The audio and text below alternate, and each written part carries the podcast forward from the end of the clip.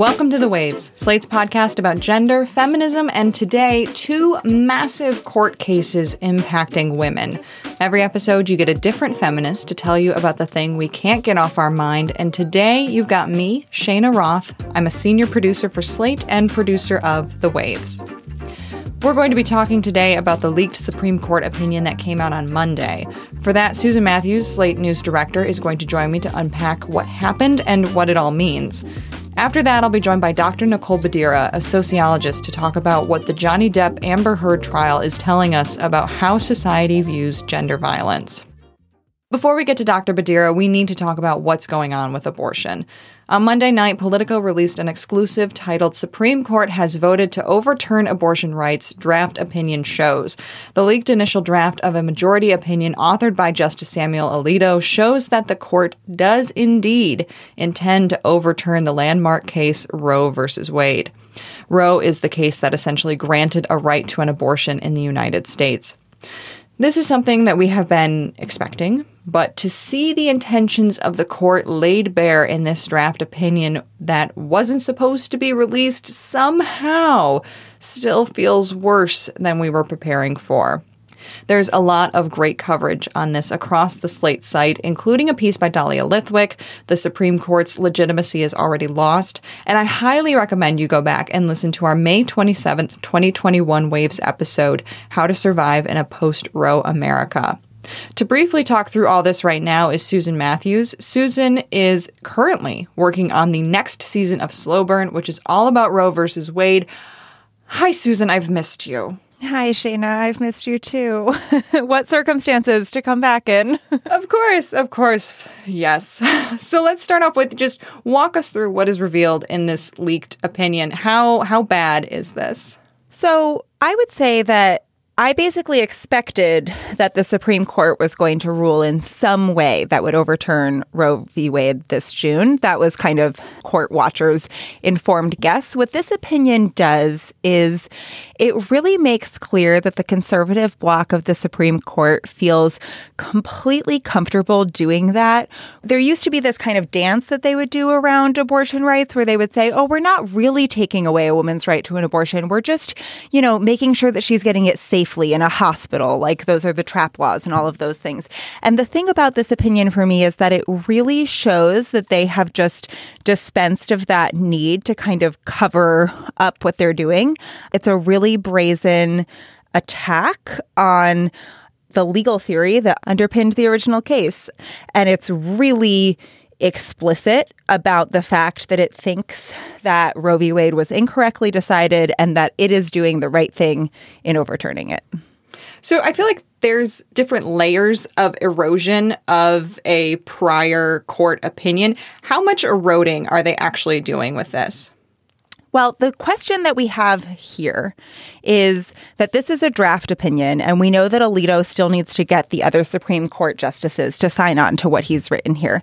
And so, if some version of this is what is handed down in the opinion, it basically overturns the law and and sends it back to the states immediately. And in that case, there are states that already have outright bans on abortion, that have the six week heartbeat bans, that don't even have adequate abortion facilities already. So, this opinion, where it is right now, would dramatically affect women's rights to access abortion immediately starting in June. And you can already see, and this is one of the reasons why I think the opinion is shocking, but it's not a surprise because Texas is already operating under the its SB 8 law, which prohibits abortion after six weeks. So I think that what a lot of people were hoping for would happen this June in Dobbs was that they were just going to basically agree with what Dobbs laid out, which was a 15 week standard. And what this opinion does is that it goes even further than that and says we're not upholding any kind of standard, it's up to the states. Talk about sort of the broader healthcare implications for women and for transgender people, and just sort of like this idea of healthcare in general that this draft opinion shows us that this court is sort of thinking of. Well, the way that I want to answer that question, Cheyna, is just to to talk about something that I think that this opinion specifically attacks, which is the fact that Roe v. Wade was decided originally as a right to privacy, as a right between a woman and her doctor to make personal choices. And there's a reason why that right was, you know, founded in a relationship between the woman and her doctor because the decision to continue a pregnancy and all of the various choices that you have to make along the way in a pregnancy really are healthcare decisions. They can come up in very dramatically different ways. And there's a story that I read a few weeks ago about a woman in Texas who had an um, ectopic pregnancy, and she actually boarded a plane to go to another state so that she could get a procedure that wouldn't be illegal in that state. And so I think that the thing that really scares me is the feeling of you just don't have the choices that you might need to make. And I think that that really freaks me out when thinking about the fact that in so many of these cases, I've edited stories from women where their choice to get an abortion is not even because they didn't want to be pregnant or didn't want a child, but they find something out during their pregnancy where they feel that the only ethical, the caring, the motherly thing to do is to end that pregnancy. And the fact that that kind of choice is being taken away from from women, that their healthcare decisions are being restricted in this way, to me feels feels really frightening. In the draft opinion, Alito said, quote, Roe was egregiously wrong from the start. Its reasoning was exceptionally weak, and the decision has had damaging consequences. And far from bringing about a national settlement of the abortion issue, Roe and Casey have inflamed debate and deepened division. Casey is the sort of follow up abortion case after Roe. What is your response to that as someone who has been studying Roe and its impact? when Roe was decided, the conversation around abortion was nowhere like how it is now. It was a 7 2 decision, and four of the Supreme Court justices had been appointed by Richard Nixon. More Republicans than Democrats actually supported the right to abortion when Roe was decided. But the real heart of what Alito is trying to say is that, and this goes back to this idea that the idea of privacy is an unenumerated right, that it's not really in the Constitution. And the thing that I want to really say about that, I've been thinking about this as I've been talking to people. And when you talk to people about abortion, particularly people who are involved in the law, they they tend to say like, "Oh, well, this is how I would have decided Roe," and then and then the right would have been protected. But first, it's really important to make clear that Roe was decided after a, a series of um, decisions that were guaranteeing the right to privacy, and that the right to privacy, I think, can really better be thought of as a right to family autonomy. The right to privacy is grounded in the 14th Amendment. The 14th Amendment was written in response to um, the ending of slavery. And the things that it enumerates are such choices as the right to marry who you want, the right to keep your family intact. And I just think that it really is underselling it to say that this is just a decision about privacy, because I think if you actually go and read the 14th Amendment, you can see that it really is a deeply important set of points about what it means to be a free citizen in the United States. And I think that it's reflective of the fact that the Constitution didn't get it right the first time.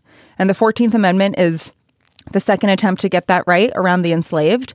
And the grounding of the right to abortion in, in the 14th Amendment is actually much stronger and and there could be a much more, I think, emotionally resonant case than just saying it's about privacy. Senator Chuck Schumer tweeted in the wake of all of this coming out. He said, The Senate will hold a vote on legislation to codify the right to an abortion in law. This is not an abstract exercise. This is urgent. We will vote on protecting a woman's right to choose, and every American is going to see which side every senator stands on. Is this helpful? Is this actually going to happen or do anything? I mean, is it helpful? I think Democrats, one of the things about the party is that they're protecting the right to abortion. They do have to do something. The, the interesting thing that's going to happen is Democrats know that they don't have the votes to do this without upending the filibuster. The question is is where this puts a few senators, I think namely Susan Collins and Lisa Murkowski. But yeah, it's going to be really interesting to see how that plays out in the Senate. Do I think that that's the thing that is going to to change things now? No, I I don't. I'm not super optimistic about that, but I think that one of the real things to watch going forward right now is just kind of how is this being talked about by Democrats? What is the response? Because I think that for a long time, a lot of us have been waiting with bated breath saying this is going to happen in June. And a lot of people have been saying they're not really going to overturn Roe. They're not going to write the words Roe versus Wade is overturned. And I think that what this leaked opinion shows is that no, they're really going to do it. And if it prompts people into bigger action sooner. I, I hope that that's what it does.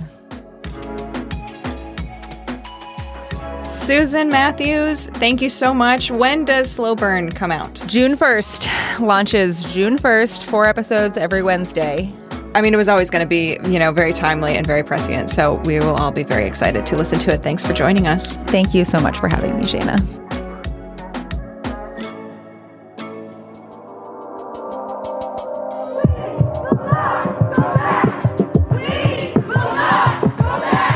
Overnight, tensions running high outside the Supreme Court. The draft opinion shows the court overturning Roe v. Wade in a blistering ruling. What will the future of abortion look like in America? It might look a lot like the past. The illegal termination of pregnancy has reached epidemic proportions in this country.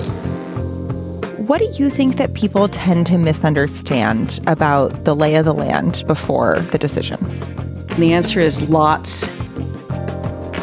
I'm Susan Matthews, and on this season of Slow Burn, we're looking back at the years leading up to Roe v. Wade. Over 50 years later, I still don't know exactly what happened to me. It's always women who have the abortions, but it's always men who make the laws. And that stark reality hit me like a punch in the gut. We'll tell the forgotten story of the first woman ever convicted of manslaughter for getting an abortion. Women are told, don't worry, it's never going to be you, it's going to be the person who does the abortion. And here's a case where actually, no, we're coming for you too. We'll introduce you to the unlikely Catholic power couple who helped ignite the pro life movement. And your heart just sinks, and you think, these aren't blobs of tissue, these are these are babies. And we'll look at how a rookie Supreme Court justice appointed by Nixon tackled one of the most pivotal cases in American history. Frankly, when they decided the case, they were all of one mind that they had solved this issue once and for all. Slow Burn Season 7, Roe v. Wade, premieres Wednesday, June 1st. Subscribe wherever you listen to podcasts. And I actually remember Dad saying, We will not live to see Roe overturned, but you kids will. Now we're going to shift gears to talk about the Depp Heard trial. To start off, I want to tell you a story. Well, part of a story. I was a prosecuting attorney probably about a year and change out of law school. I was in the middle of a domestic violence trial, which is a 93 day misdemeanor in Michigan, and this was a case I sunk my heart and soul into. The victim, a mom with two kids, didn't want to testify. She recanted. I got her back on board, and I really thought we were going to convict this guy. She had bruises. He'd spent a few days in jail for violating the no contact order. Then, after I had rested my case, the defense attorney starts calling these so called character witnesses, one after the other, and each one said the same thing. The defendant was the nicest man they'd ever met. He'd never so much as raised his voice around them. No way he was abusive. In fact, the victim was mean and violent. I came back to this moment while following the Johnny Depp Amber Heard defamation lawsuit. I mean, following may be a strong word. While my Twitter and Instagram feeds were hijacked with posts professing belief in one side or the other, in case you have a better algorithm in your social media than I do, Johnny Depp is suing ex wife Amber Heard for defamation. Heard published an essay in the Washington Post in 2018 where she described herself as a quote, public figure representing domestic abuse. Depp was not named, but his case is built on the idea that the article alluded to him enough that it damaged his reputation and career, including not getting to make a sixth Pirates of the Caribbean movie, which, I mean, your mileage is going to vary on that argument. An overarching question in this case is whether Depp was abusive to Heard. And I want to be clear that I don't know what happened, and I am not here to speculate. But so many people seem to believe one side or the other based on very little information and evidence. An article in the New York Times titled Johnny Depp Case Brings Stan Culture into the Courtroom describes people dressing up in Pirates of the Caribbean costumes and holding signs supporting Depp. Law and Crime interviewed Depp supporter Christina Gibbons outside the courthouse on April 20th. This is what she said about why she and some of her kids were there. For justice for Johnny Depp. What does that mean to you? It means getting justice for somebody who was framed for something that he didn't do and he doesn't deserve to lose roles. He doesn't deserve to lose any of that over lies. The trial isn't over. And if we're honest, her opinion here is probably based solely on the fact that she's been a fan of Depp for years. At minimum, it has very much colored her opinion. And she's not the only one. Thousands of people are flocking to his defense, people who have never met Depp, let alone been in an intimate relationship with him. Heard has her supporters as well, but as the New York Times piece pointed out, it is extremely disproportionate. We're not here today to make any judgments about what happened, what the outcome of the trial should be, or to lend support to either side. Rather, we want to highlight that this trial is putting a giant spotlight on a problem seen in courtrooms every single day. People don't get gender violence, and we need to get a better hold on it. Dr. Nicole Bedera is a sociologist who studies gender violence. Her work focuses on how social structures, organizations, and culture create a world where violence is predictable and ordinary. I honestly can't think of a better person to talk about all of this. Dr. Bedera, welcome to The Waves. Thank you. I'm excited to be here. I hate that I'm going to start here, but I'm just going to rip the band aid off because this is where it all started. I wanted to have you on because of a tweet it's 2022. Here we are. Yep. You had this really insightful thread that made me just go, yes, this is exactly what we need to be talking about right now as the Johnny Depp Amber Heard trial is going on. Can you read us that tweet? The Depp discourse has been a good reminder that most people don't know anything about how to evaluate evidence in a gender based violence trial. So here's a thread about how everything you learned from true crime is wrong. I love that, especially everything you learned from true crime is wrong part of this because I've long been both a member and a critic of the true crime community. And for those listeners who want to hear more about my thoughts on the complexities of feminism and true crime, you can go back to our August episode Can We Love True Crime When We're the Victims? In your thread, you touched on many things, one of which was evaluating survivor testimony.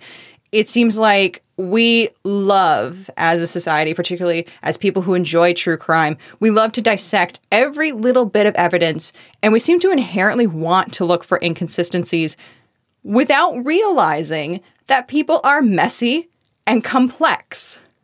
So, talk to us about that, about evaluating survivor testimony in all fandoms, one of the things that people like to do is go in really, really deep and try to make sense of what's going on, try to find that little nugget or Easter egg that nobody else noticed. But that can be really damaging when we're talking about people's real lives. And that's one of the issues with true crime. These are not made up stories, they're people's real lives. And one of the things that'll happen if you're dissecting stories for inconsistencies is you're probably going to end up siding with the perpetrator most of the time. And one of the big reasons for that is because in our criminal justice system, especially in the civil system, which is the one we're talking about in this case, so in our civil justice system, we tend to think of victims and perpetrators, plaintiffs and defendants as completely equal, that they're coming in with an even playing field. And that could not be farther from the truth because if there's violence in the center of one of these cases, one person is the perpetrator and the other person is the one who is traumatized and terrified of them. And you're bringing them together in a courtroom, maybe for one of the first times since a victim has left an abusive relationship. And then we're all as a society expecting them to tell their story exactly perfectly, to never get caught up in something, to never make a small mistake. When in reality, there's a lot of research that shows that cross examination, in particular, makes victims say things that are not true because the stress of the situation is so intense that if you ask survivors the same questions but in a trauma informed manner, their stories will actually stay completely consistent. And so when you're trying to pick up on these little moments and saying, oh, we caught her, you know, she said something, we found a lie, it actually might not be that a survivor is making a mistake. It might actually be more about the way the criminal justice system or the civil justice system is treating her. It's the context of the question. Can you explain what does trauma informed manner mean? You said that that seems to be a way for victims to be able to consistently say what happened. What is that and when should it be used? Yeah, so a trauma informed technique, I would argue we should use it with survivors all of the time because survivors can't take their trauma off for us to make us have an easier time questioning them or whatever it might be. A trauma informed technique just means recognizing things like the way that the brain forms memories from trauma can be a little bit different. And that if you create too much stress when someone's recounting a traumatic memory, you might trigger a traumatic response that makes it difficult to recall memories at all. So instead, some things that you would do in a trauma informed technique is instead of trying to get those gotcha questions or you know attorneys if you've ever watched a crime show they always get in trouble for badgering the witness. That sort of thing is not trauma informed as opposed to open-ended questions that people are allowed to answer honestly and then follow-up questions if there's something that's confusing, but that it's more neutral, it's more comfortable, that it's less, I got you and I'm going to be on my side of things. So it's really a reversal from the way our courtrooms currently operate, but we know that the truth is more likely to come out that way. Yeah, there's nothing really neutral about what's going on in a courtroom by by sort of its very nature. You have one side and then you have the other and they are both trying to get a jury or a judge to believe their side of things. Before I became a sociologist, I actually used to work as a victim advocate in the hospitals. To give a little bit of context, victim advocates in the hospitals are often meeting with sexual assault survivors mere hours after their sexual assault has come to an end. And you're there for the forensic exam, also known as the rape kit. And so you're seeing which memories they can hold on to and which ones they can't, and the way that the trauma of that exam can shape the experience. So, one thing I noticed in that role is often the police interviews were pretty hostile. They came in with an assumption that the victim was lying. They were looking, kind of like we're seeing on true crime TikTok right now. They're kind of looking for those inconsistencies and then saying, Oh, I gotcha. You said that over here and you said something else over there. But the nurses, the sexual assault nurse examiners, they're called SANEs, they are trained in trauma informed questioning techniques. And so once the police were gone and out of the room, and the nurse would do her interview, then the victims would be able to remember a lot more. Their story made a lot of sense. They were a lot more calm. It was just easier to remember those moments and to be able to be honest and say there are some things I don't remember and that shouldn't count against me. When you're told it's not going to count against you or it's not going to get in trouble, it's easier to remember. And that's really important when we're talking about the stakes of these questions in general. A place where you see this come up a lot is when you have a victim who's under the age of 21 and who was drinking at the time of the assault it can be hard for them to remember things because they're getting really, really stressed out about getting in trouble for underage drinking. And so you can imagine in this context, with a defamation trial, that there would be a lot of stress, a lot of concern about what bad things are going to happen if you admit something, if you say the wrong thing, if you say something in a way that's true but will be interpreted incorrectly by someone else, then that still falls on the victim and it's just so stressful. Speaking of stress and true crime TikTok, there is a thing that blew up within this trial, and it revolves around a makeup palette. What happened was during the trial, an attorney for Amber Heard held up a makeup palette saying that Heard had used it to cover up bruises she got when Johnny Depp abused her. Some people on the internet, with too much time on their hands, I would argue, managed to figure out what brand that palette was and then blasted it on the internet. And for some reason, the manufacturer of the palette piped up and said that actually that particular makeup palette didn't come out until after Heard's lawyer said that Amber had used it. And this sort of blew up on the internet. And there's this TikTok video from Ethan Trace, which got 4 million likes. Amber Heard just got exposed in another big lie from her court case with Johnny Depp. Amber Heard just got exposed in another big lie from her court case with Johnny Depp. Do y'all remember last week during the trial when Amber Heard's attorney was making such a big deal over this concealer palette that she said Amber Heard was carrying in her purse during their entire relationship to cover up the bruises from the abuse that she claimed Johnny Depp did to her? Well, the makeup company that makes this concealer palette called Amber Heard out today and caught her in a lie. The alleged abuse took place between 2014 and 2016. Johnny Depp and Amber Heard got divorced in 2016, and Milani Cosmetics released the said makeup palette Amber Heard claimed to have used in in 2017, one year after they split, meaning this makeup palette did not exist when they were together. Boom! And the truth will set you free! Alani Cosmetics, we love you. Thank you for sharing this. Justice for Johnny Depp. So listeners can't see it, but you can probably hear it in his tone. There's a lot of air quotes being used by this guy who is an expert in criminal law, evidence, and behavioral psychology. I'm just, I'm kidding. He's an actor slash voice actor slash TikTok comedian. So I mean, this is the type of thing that the true crime community loves to latch on to. Please jump in before I jump out the window. so this was a mess. This was a mess because the way that I found out about this was on Twitter. And everyone had made it sound like Amber Heard had held up this makeup palette and lied about using it.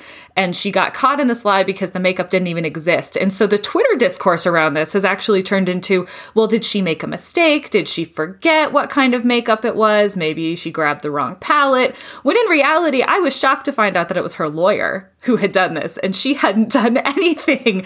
And so the way that this is being held against her when she has not at any point to my knowledge been on the stand and said yes that was the exact makeup palette. It might have just been a prop. And so the way this was blown out of proportion as proof that she was lying about absolutely everything it's really shocking and unsettling. So, I do most of my research is on campus sexual violence, and I have looked at the way that Title IX cases have fallen apart because there's this idea that these cases are a he said, she said, that there's no evidence. But what I've found is actually there tends to be a good amount of evidence, especially in the digital age. You have a lot of videos, you have a lot of text messages, you have security footage, things like that, you, that you can piece together pretty clearly what happened a lot of the time, especially over something like intimate partner violence that takes place over many, many months or years.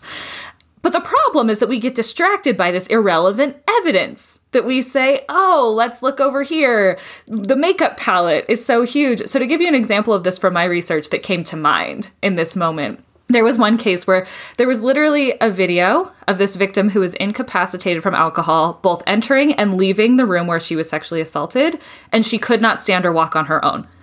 And the perpetrator admitted that he had had sexual contact with her. And he also admitted that he knew she was too drunk to get home on her own and called someone to pick her up because he didn't think she'd be able to like take a bus or a cab or something like that. So, from my view, that's all the evidence we need to know that a sexual assault. that should be a slam dunk. Place. It's a yeah. slam dunk. Yeah. But instead, the Title IX staff got distracted by the fact that her earrings were left in his room.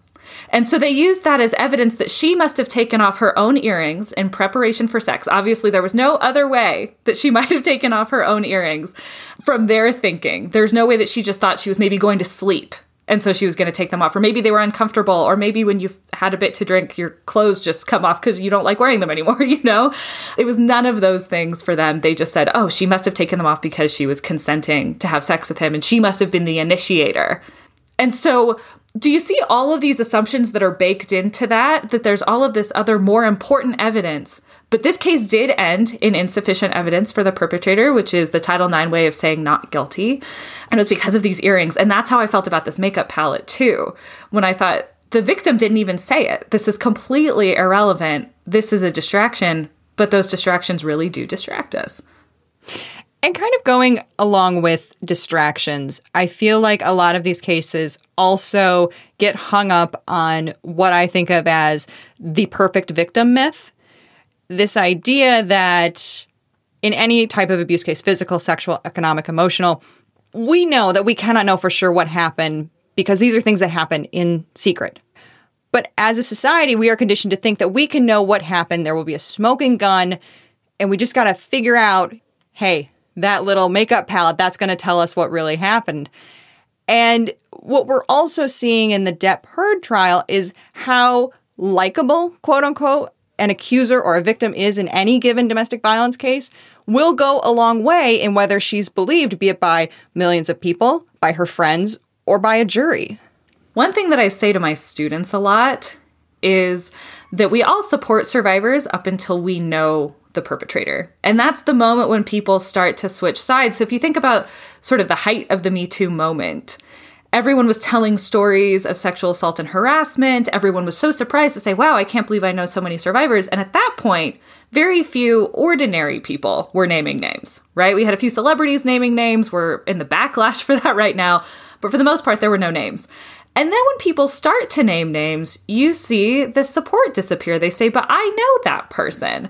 I'm really good friends with your perpetrator. I don't believe he would ever act that way. And so this is something I say to my students all the time is we actually all do know and love perpetrators of sexual assault and intimate partner violence. And I learned this firsthand when I started doing my research as an undergrad. I did a sexual assault climate survey for my alma mater. That was my senior thesis. And when I was presenting it, a bunch of survivors came up to me to tell me their stories. And across that process, I identified three serial rapists on campus. And I was actually friends with two of them. I went to a small school. And so we were all friends with everybody, right? And they were people who were really involved in the community. Nobody would have expected it based off of this Hollywood version, this sort of true crime version of what a rapist looks like, right? We do have our stories like the Ted Bundys where we say, oh, it's because they're so charming, it's because they're so handsome and charismatic. To some degree, we know that perpetrators are charismatic and likable people, and that's part of how they get away with it. But we also do still have social myths around these so called super predators. These myths are really racialized. The idea that white men commit acts of sexual violence is still something we're uncomfortable recognizing. The fact that white men perpetrate acts of violence in general is something that we're really not very good at grappling with. For example, one of the greatest concentrations we know of perpetrators of intimate partner violence is the police. And they're the very people that we send survivors to to say they're the ones who should be safe. And so, I think we're really uncomfortable when it's someone like a beloved actor, when it's a friend, when it's a family member. That's when we don't want to believe it, in part because it makes us feel unsafe. If we believe that the perpetrator is someone we know and that you were really close with, there's the sense of if that's true, then it could have happened to me. I'm a bad judge of character, or I'm a bad person for being friends with someone who acts this way. And so we're really just projecting our experiences onto these types of trials to say, well, but Johnny Depp was part of my childhood. I don't want to believe that that was unfair or unsafe or scary. And that seems to be what we're seeing a lot in this case. And I'm not here to say who did what in this case. I don't know. I wasn't there. There's no way for, for me to make any judgments.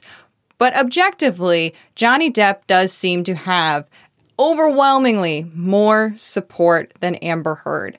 So if you are a fan of Johnny Depp and you do think that, hey, he didn't do good things here, that he, if you think that maybe he is an abuser, how do you get through that feeling or at least become open to it? Because it seems like for a lot of these people, no amount of evidence is going to change their mind that Johnny Depp is great. And as somebody who had to deal with this yourself with these friends that you uncovered as being serial rapists. I mean, like, how did you get through that? And how should people be sort of looking at these people whom they've maybe grown up with or are friends with or are just, you know, in love with in a celebrity way? How do you get through that? I think these are two somewhat different questions because one of them we're talking about an actor, right? And it's worth remembering that one of the reasons that you might be a fan of Johnny Depp is not because of who he is as a person, it's because of the characters he has played. And so you can still appreciate these characters that have absolutely nothing to do with who he is as a human being. And that would be a really, I think, pretty straightforward way to address something like this to say, oh, yeah, if I really liked Pirates of the Caribbean, I guess I don't know anything about the cast. Maybe I don't know so much about them and who they are as people. Um, and so then the other question about when it's someone who's in your life, if it's a friend or a family member, how you address something like that. And I think the question is a sort of it depends. There are some things you should not do. Right on the top of the list of the thing you should not do is go into a place of denial or blaming the victim. We kind of have a sense of, we just do this in our society. If somebody comes to you and says, oh, you know, picture something a lot less loaded than intimate partner violence. Picture somebody coming up to you and saying, you know, I got in trouble at work today. My boss says that I, you know, did the wrong thing, whatever it might be, something small. I got caught taking somebody's lunch out of the refrigerator. Our go to is always to say, that's so messed up. Anyone would even accuse you of that. Uh, you, I'm going to take your side. There's no way you would ever do that. But it would help us a lot if we could just say, well, do, do you think they might have a point, right? this idea of recognizing that the people who we love are not always as kind and compassionate to other people. And this is really true in power hierarchies, right? So, one of the things that you see a lot in these cases of gender based violence is the perpetrators prey upon people who are lower in some hierarchy, right? So, looking at this case, Johnny Depp had a lot more power. He's a much bigger celebrity than Amber Heard. They have a huge age disparity. These are things that are sort of common in these cases. And so thinking about those places of power and thinking about how why might I see this person differently than someone else? And then thinking about what does it really mean to be a true friend and holding your friends accountable, not letting them continue to perpetrate these types of violence. That's really huge. I've actually done a good amount of work interviewing perpetrators and men who are at risk of perpetration and are sort of figuring out what would I do if I were accused, you know, things like that. And one of the things that they say over and over is it's really hard to find someone who will just talk to you about it. There's a sense of anybody who takes it seriously is going to stop being friends with you. Anybody who doesn't take it seriously is going to tell you you were fine the whole time. And a lot of perpetrators do know that they've done something that even if they wouldn't label it as violence, they know it's kind of weird. They know it wasn't great. And so being able to sit, if that's something you feel comfortable with, being able to say, well, why did you do that? And what do you need to move forward? Um, giving people the support they need to not engage in violence in the future. We're going to take a break here, and then when we come back, we are going to dig into MRAs, which are men's rights activist groups, and where they fit into all of this. But if you want to hear more from Dr. Bedera and myself on another topic, check out our Waves Plus segment, Is This Feminist? where today we're debating whether Mother's Day, the upcoming holiday, is feminist. And please consider supporting the show by joining Slate Plus. Members get benefits like zero ads on any Slate podcast and bonus content of shows like this one. You also get no paywall on the website. To learn more, go to slate.com slash the waves plus.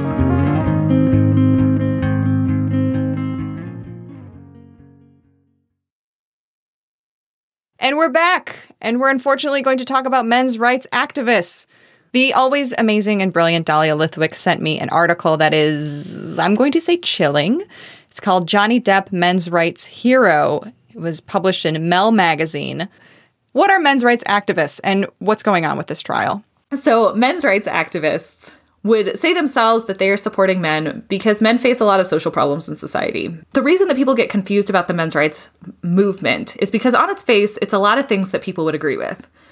Most people believe that we should try to lower the suicide rate. Most people think it's important that men are allowed to feel their full range of emotions and that we should take a lot of the constraints and restrictions off of men in my view, I see those restrictions as coming from the patriarchy and from traditional masculinity. A lot of other organizations, like the American Psychological Association, agree with that. But they see it from a different side. And so, for example, when they say things in this case, like we need to believe men and men can be survivors too, I think most people can agree that men can Absolutely. be survivors. Yeah. Right. Like there isn't really anyone going around saying that men are never victims of intimate partner violence. We know men can be victims of intimate partner violence. Um, but the moment when you can tell that they're sort of going off the rails is when it's followed up with the endorsing of women being victims and saying, I'm going to punch you in the face or something like that. All I got is, ugh. It's a mess. I, I want to add too that this is one of the reasons why it feels like the entire internet is on Johnny Depp's side. It's not true that the entire internet is on Johnny Depp's side. But when there's so much harassment, when you're getting threatened for talking about something really basic, like saying there are inequalities in our justice system, that's all I said. And most people can agree with that, right? But when you're getting harassed for saying something that basic, a lot of people are afraid to speak out. And that's what my DMs have looked like over the past week is a lot of people, especially survivors who see themselves in their own experience in what's happening to Amber Heard saying, I would never speak out because it's so upsetting, it's so triggering. Thank you for saying something. I will not be tweeting about this. So there are a lot of people who are just afraid of the harassment and afraid of the violence. It is very much a, a type of really controlled silencing of other perspectives and of of survivors of violence. And that leads into this concern that you have, and I think probably a lot of other people are going to have going forward. You've said this case is about a man suing for defamation because a woman publicly identified as a survivor in an op ed without naming her abuser, and whether that should be a punishable offense. And we are already seeing some of the broader implications here right now amongst celebrities. Musician Marilyn Manson is suing actress Evan Rachel Wood for defamation, emotional distress, and, quote, impersonation over the internet, according to a Rolling Stone article. This comes after Wood accused Manson of sexual abuse. The complaint filed by Manson, whose real name is Brian Warner, also names a friend of Wood, Illma Gore. Both Gore and Wood are in an HBO documentary called Phoenix Rising about Wood's history and activism. So here's a bit of that trailer. I'm here today to talk about Brian Warner, also known to the world as Marilyn Manson. He studied how to manipulate people, he groomed her. He's a predator. Everyone was looking at Marilyn Manson and they weren't looking at Brian Warner. Numerous women heard my story and they knew exactly who it was. I realized that I wasn't the only one that this had happened to. You're not alone. I know, it's crazy. We were outside of the statute of limitations. We had run out of time, and nothing in our evidence could help us. Statistically, a lot of victims take seven to 10 years to even recognize that they were a victim of this abuse. So there's a lot of claims by Manson against these two women, mostly that they recruited other women to make false allegations against him. But our concerns here today are about the ongoing implications of people who have been accused of violence then getting to turn the tables on their accuser and suing them. There's another reason that men's rights activists are probably interested in the Johnny Depp case. And the reason for that is because it would be such a strong precedent for being able to retaliate against victims in the future. I mean, if you think about the Depp case and compare it to what the Marilyn Manson case is going to look like, Amber Heard never named Johnny Depp publicly. Never. And so if we have a situation where if a woman just says out loud, I am a survivor, and then perpetrators can come out of the woodworks and say, oh, I was accused, that's defamation, that has really wide reaching consequences for victims who do want to name a perpetrator, who do want to seek justice, whether it's in the public eye and being able to just say out loud to your friends, even, I was sexually assaulted by this person. I don't want to have to see them at gatherings anymore. Please don't invite us to the same place. Something like that could be considered defamation moving forward. And in fact, these types of cases are already really common among ordinary people. So there's a lot of concern about false allegations in the Title IX system, for example, right? But actually, by far, the most common type of false allegation in the Title IX system is a perpetrator who makes a false allegation of violence against their victim in something we call a retaliatory complaint. And so the way they go is a victim will accuse their perpetrator of a very real act of violence that very much took place. And then the perpetrator will respond and say, Well, if that counts as intimate partner violence, then isn't this thing that you did to me over here intimate partner violence? Which is exactly what we're seeing play out right now. This idea of if you're going to count this, then I'm going to count that. And sometimes the cases are completely baseless people will completely make something up. Other times they'll take something out of context. So, for example, these types of cases really impact victims and especially women who ever fought back against a violent perpetrator. They'll take that violence out of context and say, You have slapped me. And what you don't realize is yes, the victim did slap the perpetrator, but it was in the middle of a physical attack. Something that victims will sometimes do is try to spark a physical attack as a way, if they know it's coming, they might be the one who starts the violence because they feel like it'll be easier to stay in control. So, those types of self defensive acts will be taken out of context and used in this way. But I've also seen it in things like where a victim and a perpetrator had both been consuming alcohol before a sexual assault, a perpetrator saying, Well, if I was drunk at the time, then didn't this person sexually assault me? Even in cases where a victim has been, for example, like restrained and physically incapable of moving during their assault. So these are the types of cases I think we're going to see a lot more of moving forward. A lot more of the very act of saying what a perpetrator has done out loud is considered defamation. It's considered reason for one of these retaliatory suits in any kinds of form, whether it's defamation or making an allegation back. Which is even more depressing when you think about how sexual violence and domestic violence are already some of the most underreported crimes out there. This idea that they will be even less reported because people are afraid to come forward because they don't have the money or the resources to then later fight a potential defamation suit is really upsetting. Well, that's exactly it right is that a lot of the men's rights activists they're not necessarily intending to file retaliatory suits on their own. They might. They might someday. Some of them certainly will. It's a big group of people. But a lot of them are just excited that their victims are less likely to come forward that they're going to be afraid that this could happen. It will produce that chilling effect that'll give a benefit to every single perpetrator of a gender-based crime. Every single one. And i would say especially when the victims are women, because a lot of these stereotypes that are being invoked right now just don't come off the same way when we're not talking about cis women. This idea that women are vindictive liars, that they hate men, especially if, say, they're feminists, and that they are just trying to ruin careers. A lot of this is really based in femininity. And a lot of these complaints just wouldn't strike quite the same way if it were a different type of victim. Um, not to say that a lot of other victims with different genders don't face their own unique issues, but this one I think will specifically be really hard for cis women trying to come forward.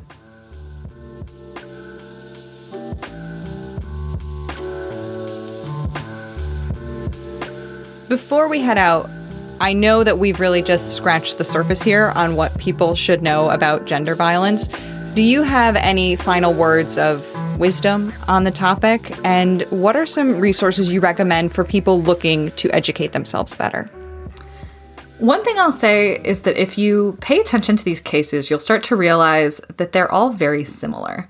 And that's one of the reasons why I always feel so confident talking about these broader patterns, because it's really easy to get caught up in an individual case and to say, well, what happened here? It's so hard to tell. What about this one piece of evidence? But to remember that in a different context, we would see these cases entirely differently. And also that if something keeps happening over and over and over again, that's when we should start paying attention to it. And so when we're talking about these cases going through the justice system and we're seeing a victim get smeared, we're seeing a victim get attacked, and we're watching the internet unleash on that person and all of their supporters, that's not new. So even if you're getting caught up in the specific details of this case, remember there is a bigger picture here. And one thing that if you if anybody who's listening just wants to do one thing to be better educated on this, I would google the term DARVO. D A R V O. It's an acronym and it stands for deny, attack, and reverse victim and offender. And it's what perpetrators do when they're confronted with the violence they have committed.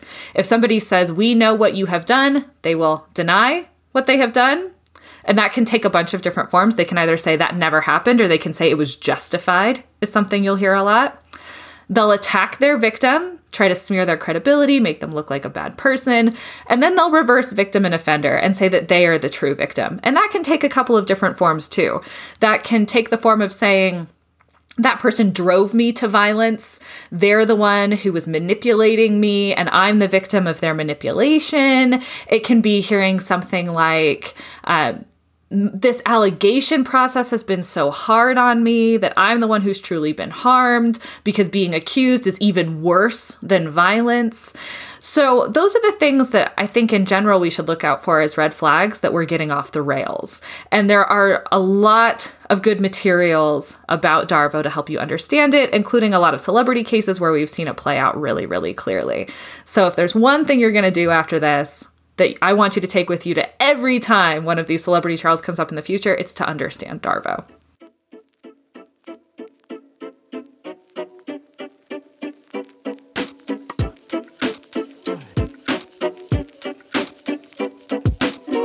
That's our show this week. The Waves is produced by myself, Cheyna Roth. Shannon Palus is our editorial director with Alicia Montgomery providing oversight and moral support. We would love to hear from you. Email us at thewaves at slate.com. If you have comments, suggestions, or story ideas, please send them our way. The Waves will be back next week. Different hosts, different topic, same time and place.